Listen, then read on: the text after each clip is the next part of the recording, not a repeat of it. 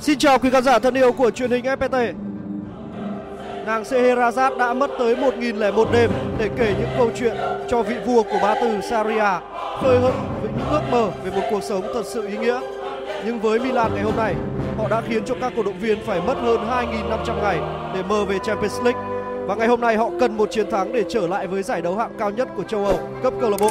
Nhưng đối thủ của họ trong trận đấu cuối cùng của mùa giải là một Atalanta không ngán bất cứ đối thủ nào.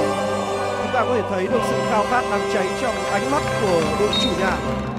Họ đang mong muốn có thể đi vào lịch sử của đội bóng với vị trí Á quân của Serie A. Và đây là đội hình ra sân được huấn luyện viên Gian Piero Gasperini sử dụng ở trận đấu này. Đứng trong khung gỗ vẫn là thủ thành Gollini. Bộ ba trung vệ thi đấu phía trước anh là Toloi, Romero và Jim City. Ở hàng tiền vệ sẽ là bốn cái tên Male, Derun, Freuler và Gosens. Trên hàng công Zapata sẽ là người đá cao nhất. Và thi đấu phía sau anh sẽ là Pessina và một cầu thủ đang có phong độ rất cao, Ruslan Malinovskyi. Trọng tài chính điều khiển trận đấu này là ông Maurizio Mariani cùng với các trợ lý Alessandro Zalantini và ông Daniele Bindoni. Còn đây là mười một sự lựa chọn của huấn luyện viên Stefano Pioli tại sân Gewiss. Như vậy không phải là Mario Mandzukic, Rafael Leao sẽ là người chơi cao nhất. Và hỗ trợ phía sau anh đó là Saelemaekers, Ibrahim Diaz và Jahanbakhloo. Bennacer cùng với Kessié sẽ chơi phía trước hàng phòng mười bốn người, gồm Calabria, Saelemaekers, Tomori cùng với Theo Hernandez. Và như vậy là hiệp một của trận đấu tại sân Gewiss đã được bắt đầu. Và ở bốn mươi lăm phút thi đấu đầu tiên này thì các cầu thủ chủ nhà Atalanta trong trang phục truyền thống sẽ bảo vệ khung thành bên phía trái màn ảnh của các bạn. Đây là một trận đấu mà Milan không có được sự phục vụ của Ibrahimovic. Saelemaekers dứt điểm. Cú đá quyết đoán đến từ cầu thủ người Bỉ. Và nó cũng là pha dứt điểm đầu tiên của trận đấu này.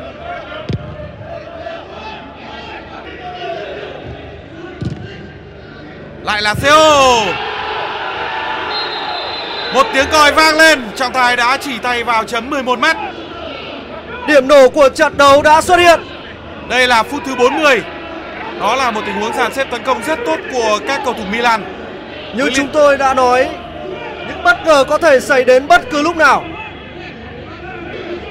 Sự nhịp nhàng là điều đã giúp cho Milan có được quả đá phạt đền này. Franck Kessié! Il Presidente! Il Presidente! Il Presidente! Milan đã có được lợi thế tại Gewiss. Và đây là điều mà các cổ động viên của họ đã chờ đợi rất lâu. Sự chờ đợi của họ như một chiếc lò xo đã bị nén chặt sau hơn bốn mươi phút. Và bây giờ thì chiếc lò xo ấy đã được bùng tỏa với sự bùng nổ của Theo Hernandez và cú đá phạt đền thành công của Franck Kessié. Với kết quả này, nếu như Milan có được chiến thắng tại Gewiss thì họ hoàn toàn có thể có được vị trí của Atalanta. Freuler và đánh vào khu vực trung lộ, dứt điểm. Không phải là một tình huống khó khăn đối với Donnarumma. Nỗ lực dứt điểm là của Malinovskyi. Bóng đi trúng vị trí của thủ thành bên phía Milan. Suarez Romete. Leao không vào. Bóng đã rời sang ngang khung thành của Atalanta. Chỉ thiếu một chút nữa thôi thì cách biệt đã được nhân đôi cho các cầu thủ Milan. Rất tiếc cho Leao. Và phối hợp rất tốt, đường truyền của Suarez Romete. Luis Muriel. Vẫn là Muriel. Rất nguy hiểm. Suarez Romete đã mất trụ và để cho Luis Muriel vượt qua. Khoảng trống đã lộ ra và cầu thủ người Colombia có một cú ra chân quyết đoán.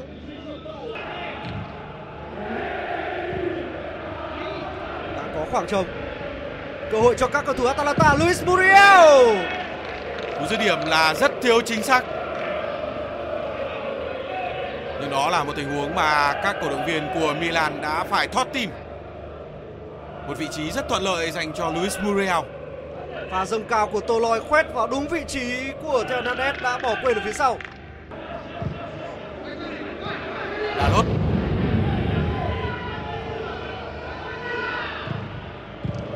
Can tràn đốc lù dứt điểm. Trọng tài đã chỉ tay vào chấm phạt đền. Quả penalty thứ hai dành cho các cầu thủ Milan ở trận đấu này. Xô xát đã xảy ra. Một chiếc thẻ đỏ đã được trọng tài Mariani rút sẵn.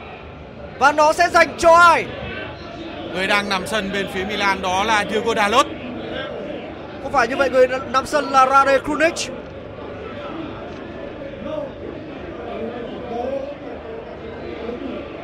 Nhưng tôi chắc chắn rằng các cổ động viên của Milan giờ đang nín thở.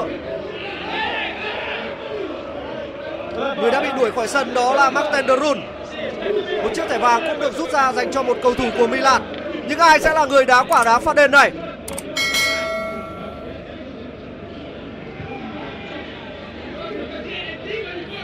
Với cách mà các cầu thủ Milan đã thể hiện kể từ đầu trận, không quá bất ngờ khi mà cao trò của ông Gasperini đã rất ức chế về mặt tâm lý.